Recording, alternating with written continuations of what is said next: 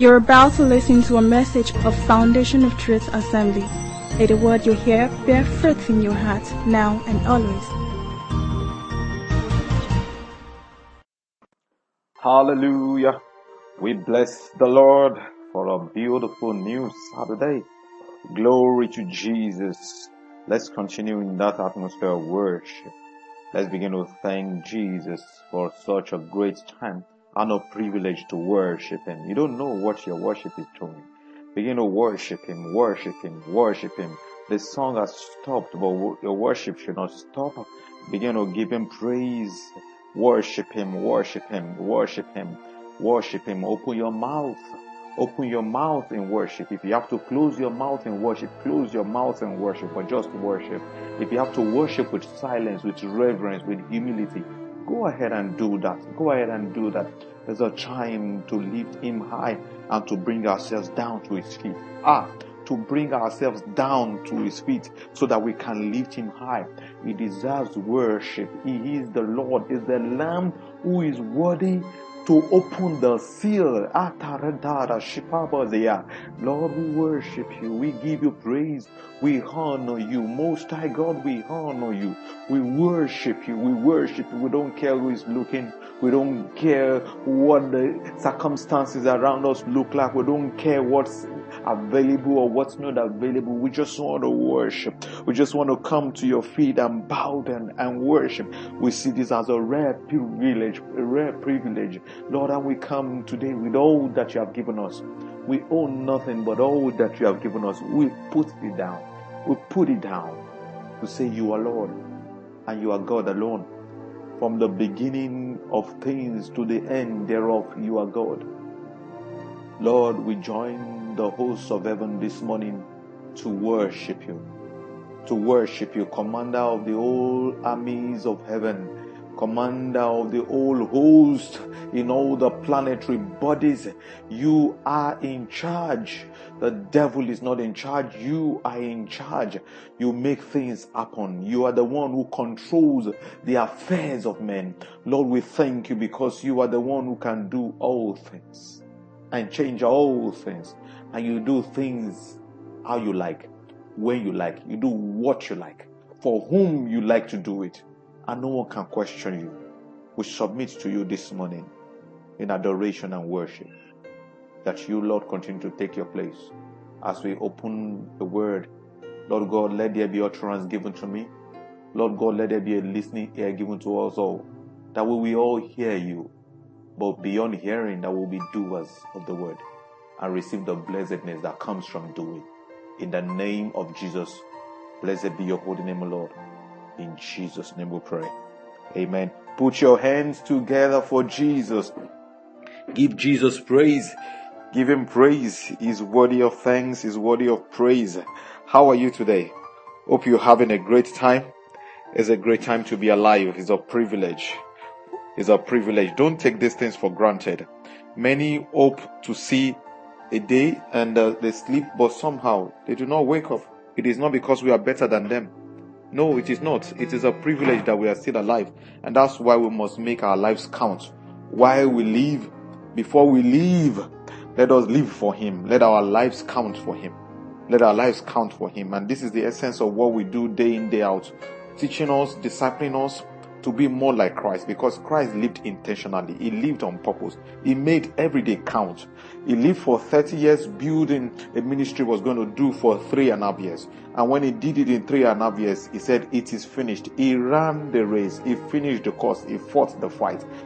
With everyday purpose being seen.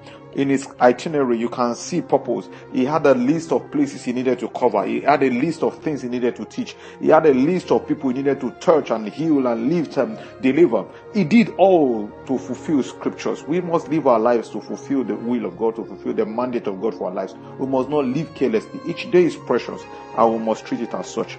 God bless you. And I welcome you very specially to a continuation of our series in this month. Actually, a series we started last month, called Stories That Touch. And we continued last week with another story that touched the story of the woman who was caught in the act. And we thank God for the responses we are getting online. Many people are saying that they are blessed. And I trust God that together we will be blessed today. Together we'll be blessed today and we'll become doers of the word. It is not enough to say I'm blessed. We have to emulate what lessons that are being passed. The lesson of not passing the buck. The lesson of accepting responsibility and doing something about it. Jesus told the woman, go and sin no more. So you have a responsibility. We all have a responsibility. The word of God gives us responsibilities. There are roles that God has. The role of forgiveness. But he gave the role of going to sin no more to the woman.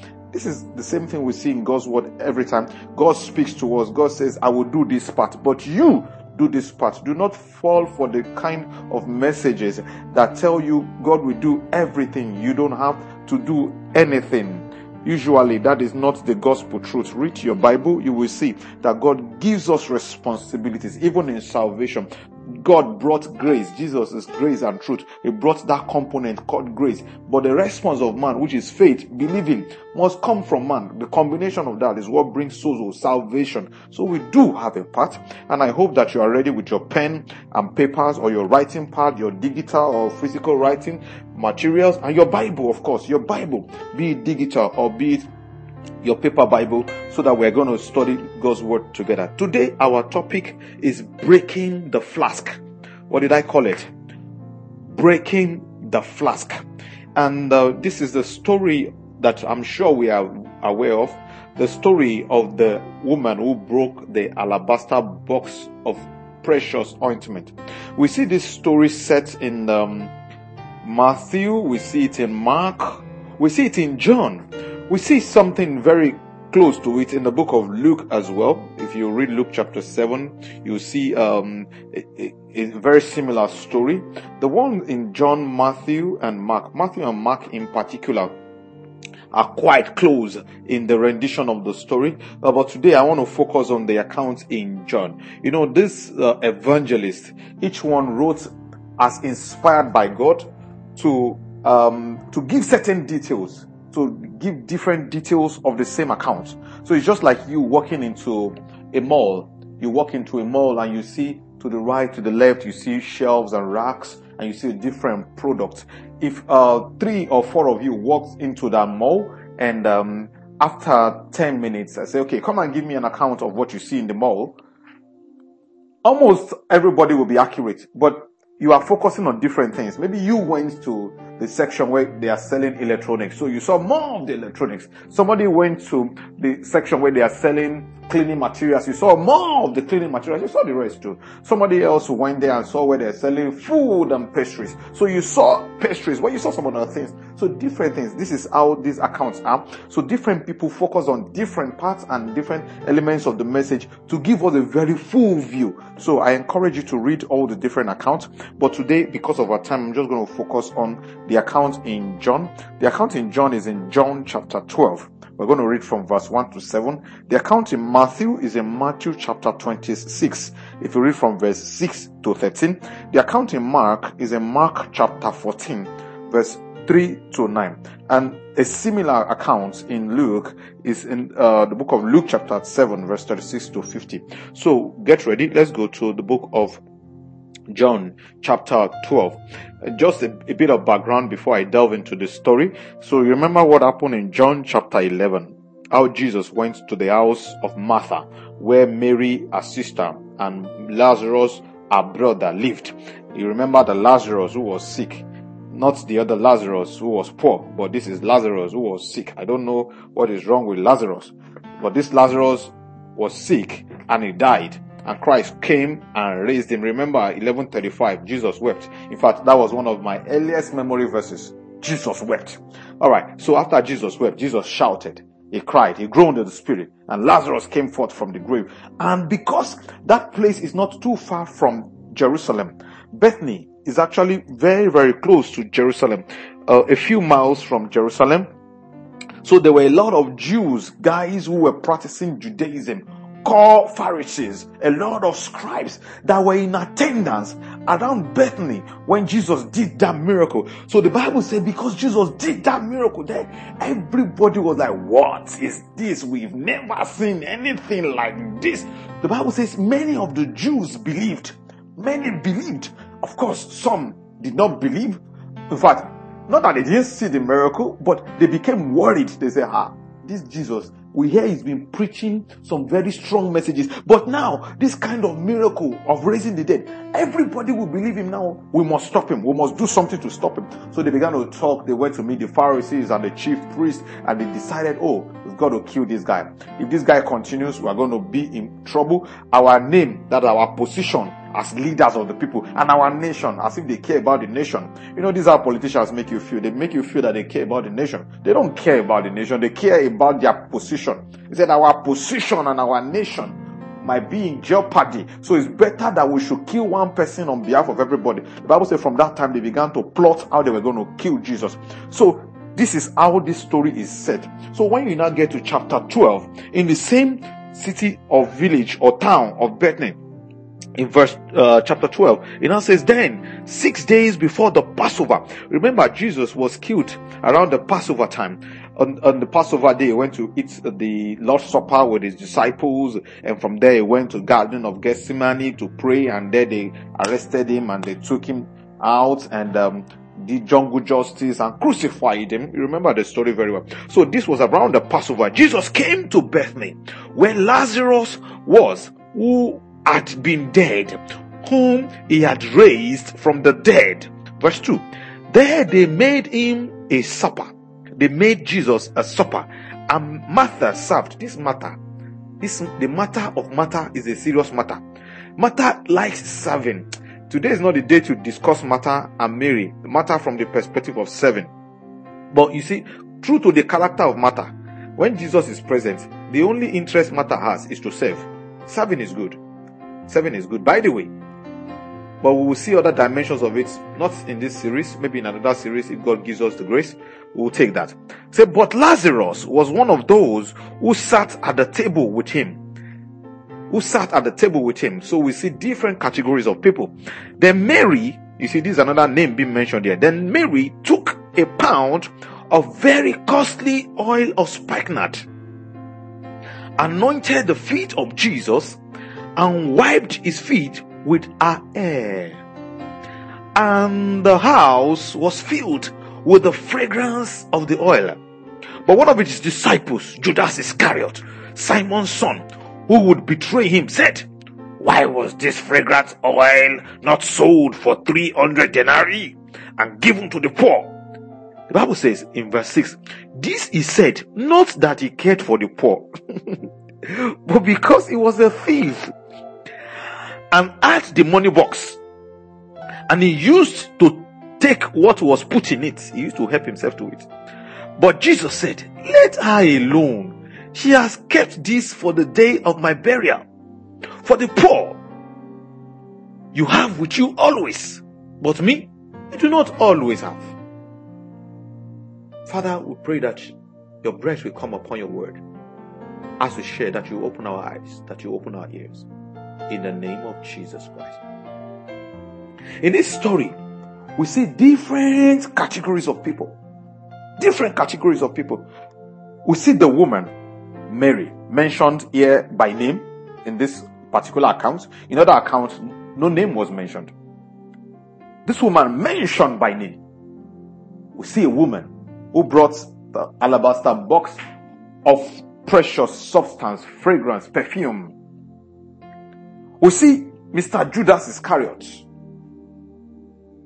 and others. Of course, we see others here. We see Martha, we see Lazarus, we see possibly other disciples were there, you know, because Judas Iscariot was there, and Judas was not actually a member of the inner caucus. So for Judas to be there, you would expect that the other disciples were also there. But Judas was the one who was angry enough to speak up. Why will you do this? Of course, we saw Jesus there. Jesus was at the center of it. Just to give you an idea of what is happening here. Imagine you get to a place. There's a dinner, right? Because the Bible says they made supper. They made supper. Jesus went there and they made him a supper. So they're making supper because Jesus came, a very special guest, the miracle worker, the one who brought our dead brother, brought him back to life, is in town. He's passing our city. He's on his way to Jerusalem. So he's passing our city, which is not far from Jerusalem. And he has stopped by at this house. So let's make him supper. Let's make him supper.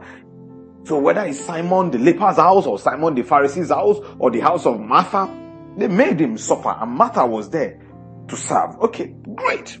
And everybody was seated. You know, in the fashion of Jesus, he was just hanging out with people. And this is why sometimes I find it difficult when people paint a picture of Jesus who was not a happy person, a picture of Jesus who was not sociable. No, that's not Jesus. Jesus went out. He sat out with people. He ate. Jesus would look like your ordinary guy.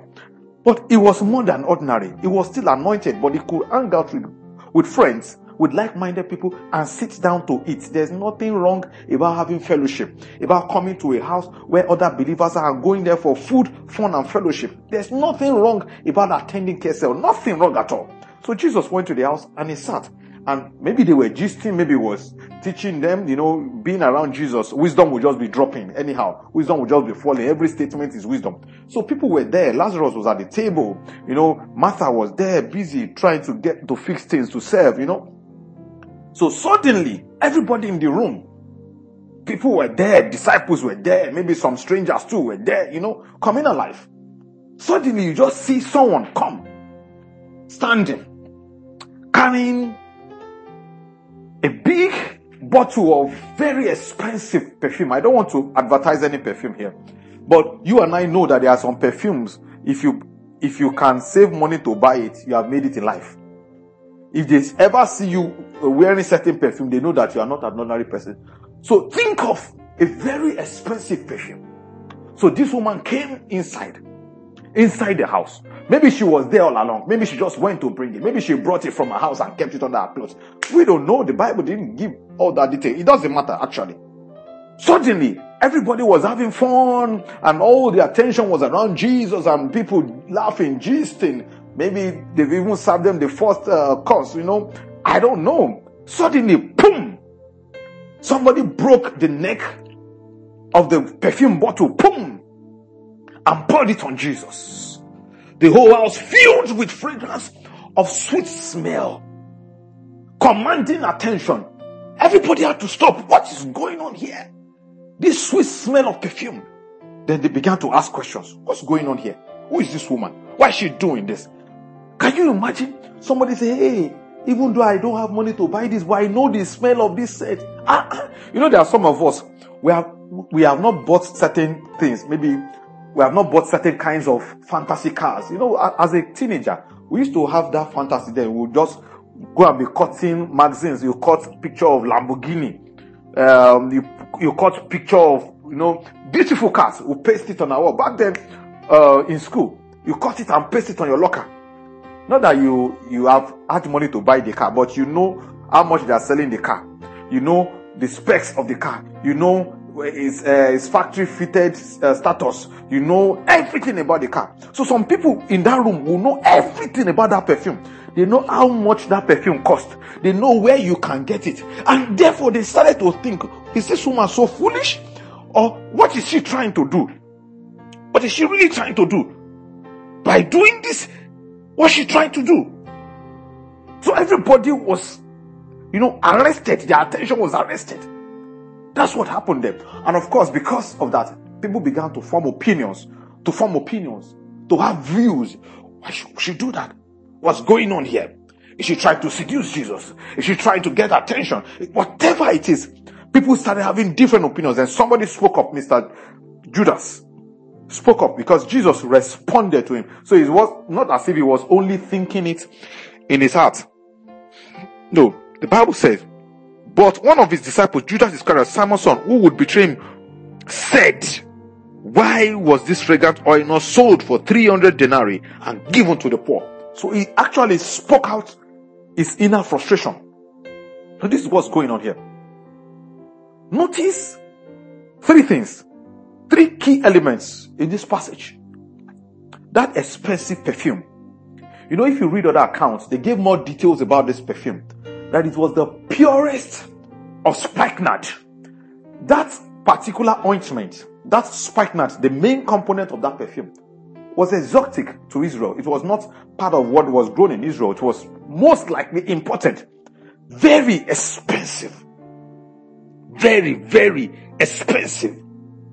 So what is the significance? If you read about the history of the time, the culture of the time, that activity was not unique.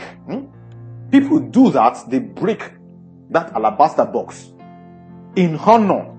In fact, some break it as a traditional rite to signify honor when they want to enter into a deeper relationship such as marriage.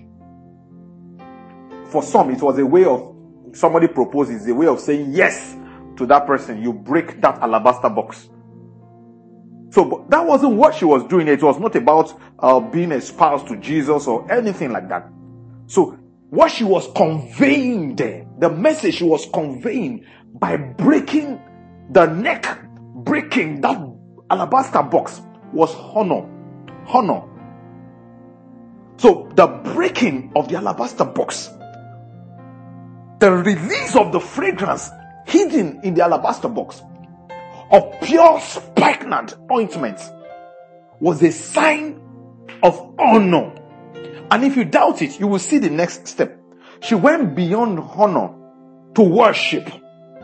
And there is a very thin line between honor and worship. You know, as men of God, and this is the balance, please listen to me.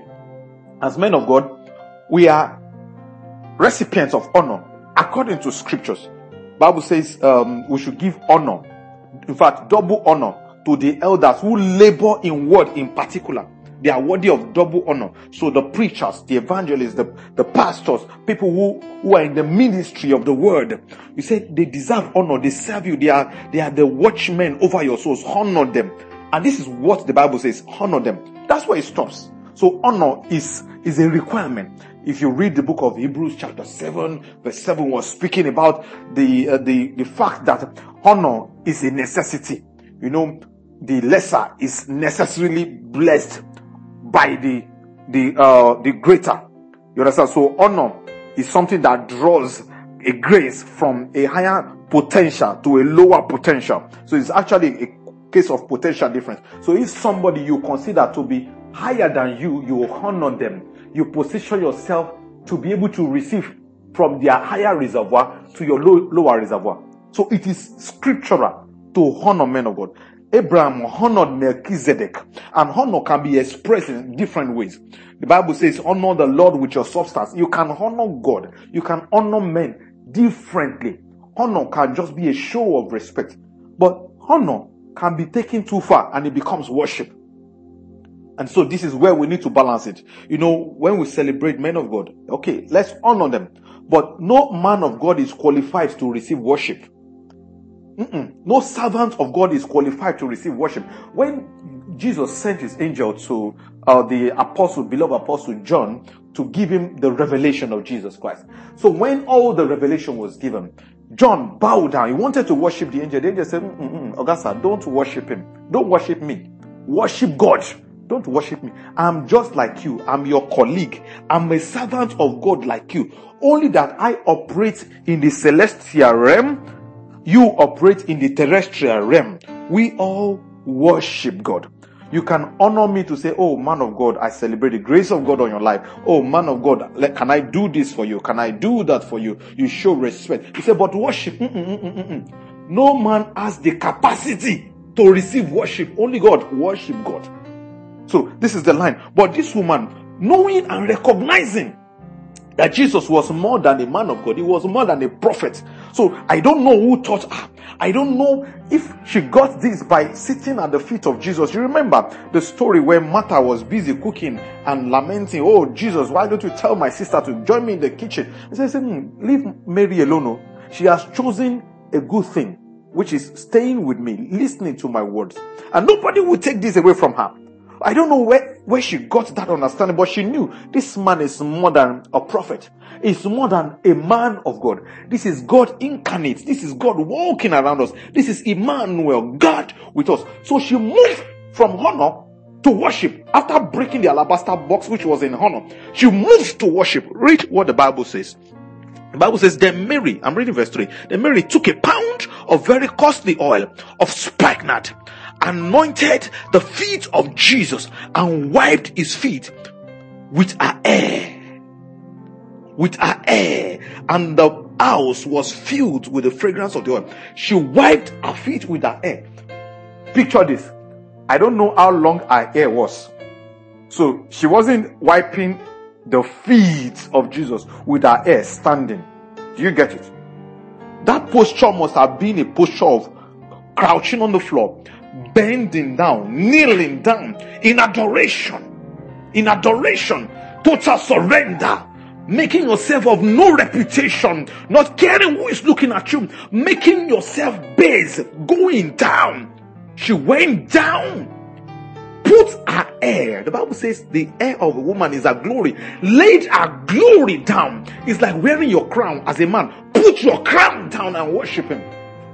So she went beyond honor, went to worship, went down with her head and used her hair, precious hair. You know, as a Jewish woman, you will not expect that she came to that place with her hair uncovered. Read the history of the Jewish people. Watch their movies. Watch today's Middle Eastern culture for the women. I'm not sure she appeared in that place with her hair uncovered. It is not likely. So at that point, she must have removed whatever she was using to cover her hair. Probably unlocked the hair and used that long hair as a towel. Ha, Lord Jesus. She used that long hair as a mop. She despised the glory that she had, rightfully. God gave her the hair, but used it in worship. In worship. Laid down. She laid it down in worship and used her hair, her precious hair, to wipe his feet. That is more than honor. That is worship. So she went beyond honor and went to worship. But that cost her something, you know. That cost her a lot. The Bible says the worth, according to the financial advisor, the owner of the box of treasury in the ministry of Jesus, Mr. Judas Iscariot, who was a very good quantity surveyor. From afar, he could survey this bottle of precious oil. This imported exotic perfume is around roughly, give or take, 300 denarii. The Bible says 300 denarii was like the wages of someone for an entire year. So imagine you are working for an entire year. The money you get. And you know, we'll say, oh, this can differ depending on the kind of work you are doing, depending on your qualification and all that. A man like Judas Iscariot, I don't know what measure he used. I don't know what category of worker he had in mind to say, oh, this is like the average wage for someone living in this city, someone living in these times, the average wage for a whole year. This is the amount. So she broke it and poured it on Jesus. What a sacrifice. Now that is sacrifice. Not just honor, not just worship, but we see a third element called sacrifice. 300 denarii, a whole year's wage. I don't know if you are getting it. It's like me waking up early in the morning, dressing up, entering Lagos traffic, driving all the way through traffic. Sometimes I drive like 1 hour to work, driving all the way to work.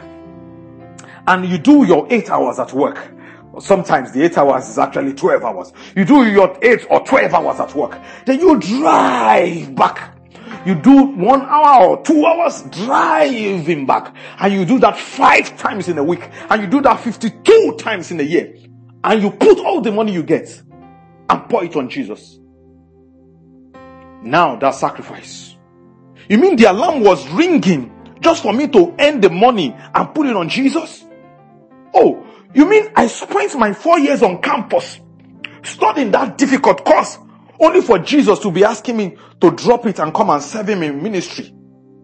and not brag about my degree or my qualification or my certification. You mean this is what Jesus is asking for? Or this is what Jesus is pleased about? Because here Jesus wasn't even asking her to do it. It was her decision to do. It was her decision. Lord, have mercy. So this is the essence of the message. These are the key elements. Honor, worship, sacrifice. Sacrifice. This is the essence. The breaking of the alabaster box of perfume by the woman was just a decision she made. Something she might not have even understood fully in her mind. Let me just do this to honor Jesus. Jesus is a special guest in this house. I will not casualize him. Even though I've known and met Jesus before, even though I've sat at his feet to learn from him, I will not trivialize Jesus. This is what many of us do today. Jesus has become our paddy. We don't give him reverence. Ah, Lord Jesus, help me. Jesus has become so common to us. When people are saying Jesus, we're like, it's not that Jesus. Calm down. It's not that hard. She didn't use that familiarity with Jesus to drag him into contempt or disregard. No, she felt this man is special. I have to honor him. I have to do something to show that I honor him. Not just in my heart. I have to do something to let him know that I honor him. You know, we worship in mouth. We come to church or we do it in our home. Say, Lord, I worship you. Please worship. Don't just sing it. Worship. Worship. So she went there with a decision to honor Jesus. That's for the woman. For the others that were present, you know, their case is different. And this is the part that is always troublesome. Others don't understand your intention. They read their own meaning into it. Oh, she was there. She did what she decided to do. She brought the box. In the mind of others, including Judas, say, what a waste. What a waste. You know, and they've told some of us, I remember many years ago, how people would look at me and say, these guys are just wasting their lives. All these fellowship guys. You know, we used to meet during the week and we didn't have a hall for our fellowship at the time. So we're meeting at the amphitheater and we'll go and save our equipment somewhere in the chapel. We had a locker, we just load our equipment there. So sometimes you see us carrying speakers on our heads, you know, carrying drums. We would decouple it, carry the drums, carry pulpit and all that. We'll cross over the road, we'll go and load it in the chapel. So people were looking at us, these boys, they are just wasting their lives. Instead of you to be reading your book, you are doing fellowship. I was a fellowship president. So there were days I got back to my room around 11 p.m. and because fellowship started around 7 p.m. as leaders we had to be there at least 1 hour before, set up, pray, get the place ready spiritually, coordinate ourselves, do admin work and do our fellowship, maybe do fellowship from 7 to 9, by 9 p.m. hang out with brethren, you know, we call it faffing. Fellowship after fellowship, so you get to know people, you know, you talk to people and all that, encourage one another. People go to their house. When they go to their house, we mobilize the workers that are left with the escorts. We carry the speakers, we go and, you know, lock and repeat the cycle. People are always looking at these guys are wasting their lives. They are wasting their lives. Why are they doing all this? So people were there looking at Mary. Why is this woman wasting this substance? Why is she wasting it? They criticize her. Is she trying to show off? Oh, she's trying to prove that she's so rich. You know, sometimes when they make a call in church and maybe you don't go out. Oh, we have a project we are doing. We have something we are doing. We have an assignment. We want people to volunteer their time. And time is money. We want people to volunteer their time. Or we want people to donate towards this project. Or we want people to use their expertise to help us get this. Or use their connections in the industry to help us get this and that done. There's a requirement of your commitment. When you step out to do it, people start reading different things into your action. Is she doing it to show off so that we will know that she has it? So we know that she has money. She's breaking this very precious ointment. 1 year salary. I don't know what your 1 year salary is. Just keep it in your mind. Your 1 year salary or the 1 year salary of somebody you know. Keep it in your mind. That is the amount that she used in buying that precious perfume, and she broke it wastefully, according to the others. Wastefully. Is she trying to show off? Or is she trying to just steal the show? So, obviously, this is not, you are not the landlady of this house. In fact, maybe you are not the host. The host has made preparation. The host is busy doing stuff. And you just come and steal the show. Are you trying to project yourself? So people always have opinions. And because of their opinions, they begin to criticize you. They criticize you very well. They say, hey, you did this, you did that, you did this, you did that. No, don't be deceived when they try to criticize. What they are actually doing is that what we can't do, you are doing. Therefore, we must make you look bad for what you are doing. Even though what you are doing is good, we'll make you look bad for doing it. We'll make you look bad for doing it. I'm going to flip and just quickly look at the accounts in Matthew. There's something I'd like to even bring out there. The account in Matthew is in Matthew 26. Matthew 26. Lord Jesus, help me. Are we still together? Matthew chapter 26. I'm going to read a particular verse. There's something I want to bring out from that particular place. Okay. Aha. Uh-huh. The Bible says, I'm reading from verse 10. No, I'll read 8. But when his disciples saw it, they were indignant, saying, why this waste? For this fragrant oil might have been sold for much and given to the poor. But when Jesus was aware of it, he said to them, why do you trouble the woman? For she has done a good work for me. But you have the poor with you always. But me, you do not always have. For in pouring this fragrant oil on my body, she did it for my burial. Assuredly, I say to you, wherever this gospel is preached in the whole world, what this woman has done, not the name of this woman, what this woman has done will also be told as a memorial to her today. That prophecy is being fulfilled today. We are telling what the woman did, breaking of the alabaster box of oil, as a memorial to her today. So people felt she was doing something bad. Jesus said, no, what this woman did is a good thing. Verse 10. Say she has done a good work for me. It is a good thing. Don't make what good thing she has done to become a bad thing just because you can't do it. Just because you won't do it. And there are many people like that. They won't do, but when you do, they start complaining that you are doing. So your own job is to complain about those who are doing. Get busy. Do something. Don't talk about those who are doing it. Do something good. Not just do something. Do something good. So they directed their criticism at the woman. She's doing this. She's doing that. In fact, if you read another account, if you read the account of Luke, they directed their criticism to Jesus. Why would Jesus be accepting worship from this sinful woman? Does he not know that this woman is a sinner? And she's touching his leg. Can you imagine? No nonsense. This is yourself. Can you see the way she's dressed? You know, people are judgmental. Judgmental.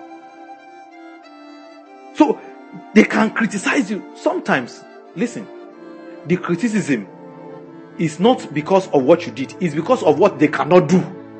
Get it? It's because of what they cannot do. So, that anger and frustration, they now hide it and channel it somewhere. They say, you could have sold it and given it to the poor. Do you think they care about the poor? They don't care about the poor. They are only hiding their anger under charity. They are hiding that anger and frustration and jealousy and envy. They are hiding it under charity to make it look like, oh, it's because we care about the poor. And the annoying thing for me there, and we see this in our world today. You didn't buy the perfume. It's not your money. Somebody has used their money to do what they have decided to do. You start telling them how to use their money to do what you like them to do.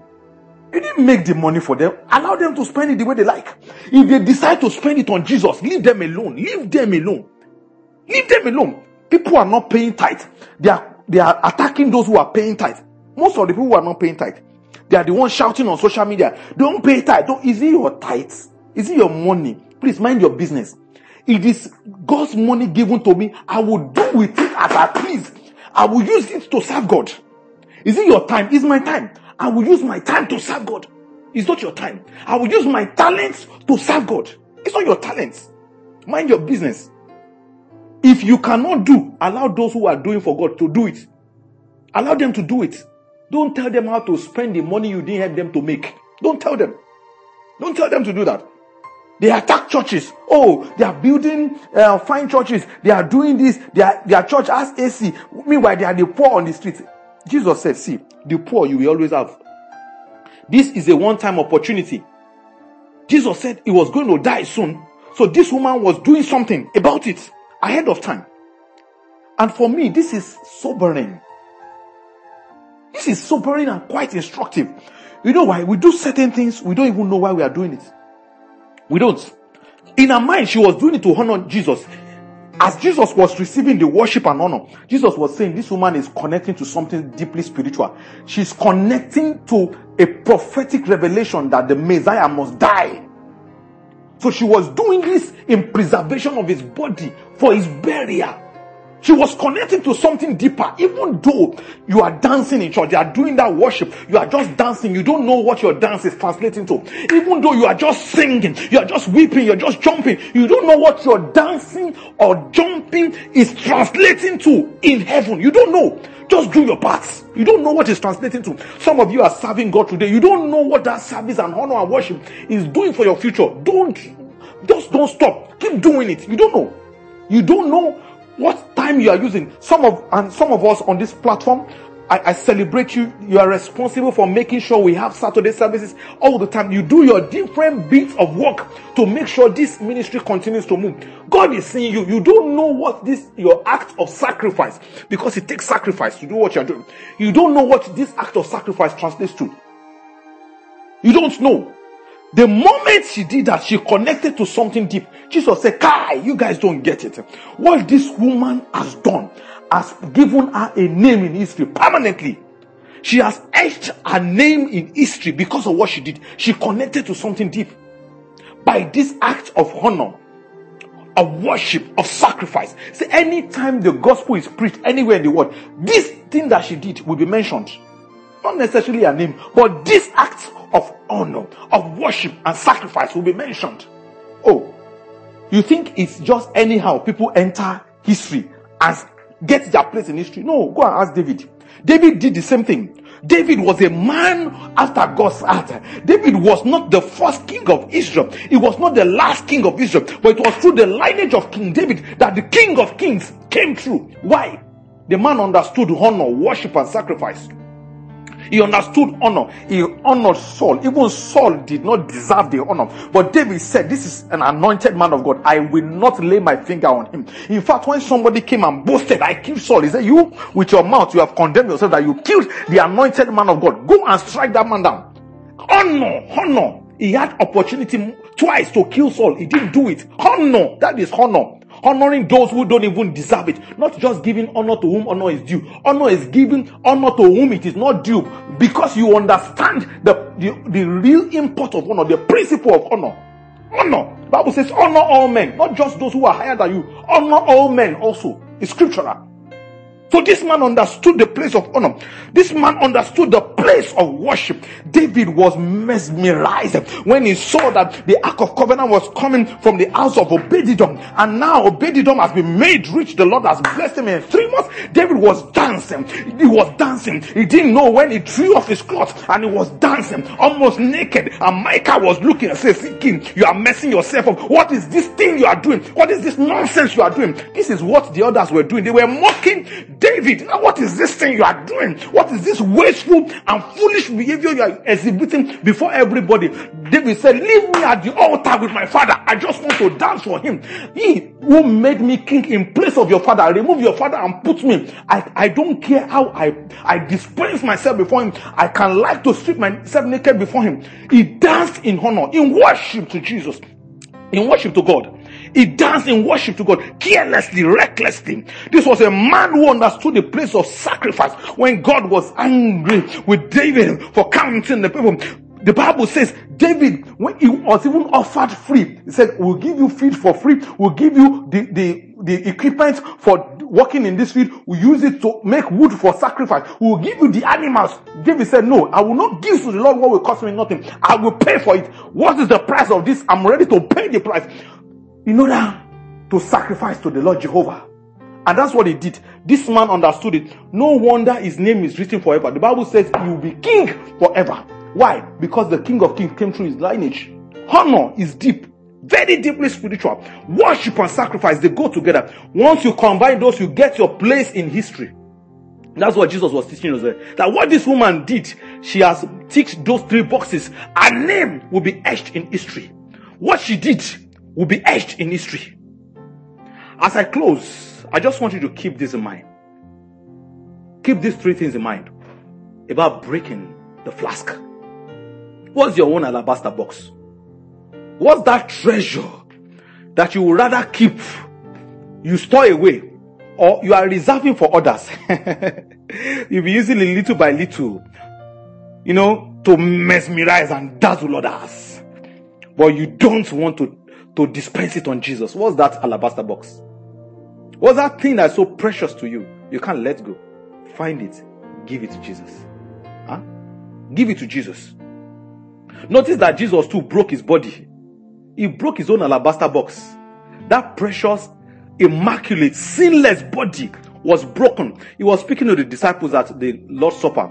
He said, this is my body broken for you. He said it. Jesus said it. This is my body broken for you. As often as you do it, remember me. He broke the alabaster box of his body. In honor to God, in worship to God, in sacrifice. Jesus broke his body in honor to God. He said, Father, thy will be done, not mine. In Garden of Gethsemane, that's honor.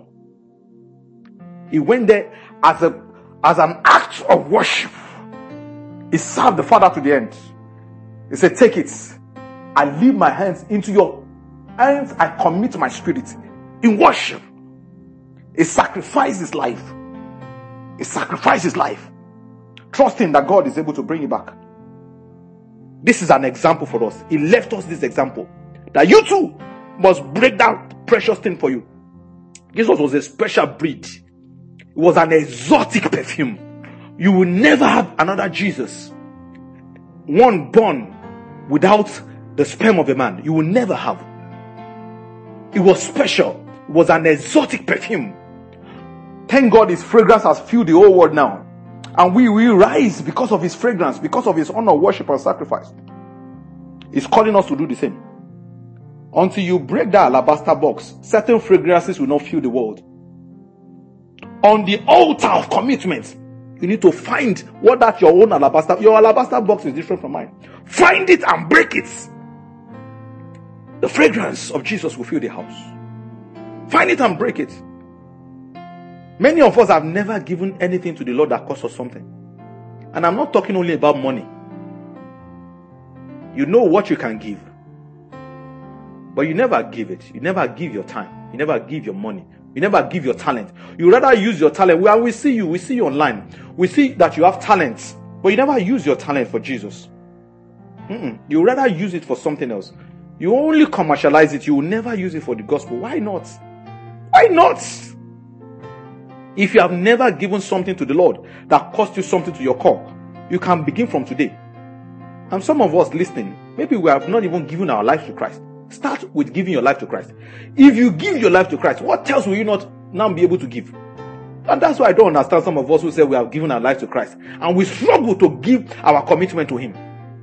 It doesn't add up. It doesn't. You give Him the whole. How come you can't give the part? If you can't give the part, it's most likely because you have not given the whole. Lord Jesus, help us. The time to take your commitment level higher is now. Jesus said, the poor you will always have. But me, I'm only here for a while. There will be a time you want to give. It's too late. It's too late to give it. I pray for you that you will have the boldness to damn the consequences of what people will think when you begin to go to the extreme for Jesus, when you begin to put your all on the altar for Him. I I pray you have the boldness to do it. Jesus said, leave this woman alone. She's doing a good thing. You may think it's a bad thing. For as many of you who are getting discouraged, people are telling you are doing too much for God. Continue. Jesus says it's a good thing. And he will reward you abundantly, appropriately. Find your alabaster box. After finding it, break it for Jesus. May the Lord bless his word in the name of Jesus. Put your hands together for Jesus. Lord God, I pray for my brethren this morning. I pray that you grant us grace to be doers of your word. This word will not only come into our ears, it will change our hearts and change our lives for good, forever. That will be vessels of honor. We'll be a people who worship you, and we'll be a people who sacrifice for the kingdom. Amen. Thank you for listening. To get copies of messages, kindly visit our ministry material store and also worship with us at Foundation of Truth Assembly Headquarters on 40/42 Imam Dawda Street, off Eric Moore, Solere, Lagos. God bless you.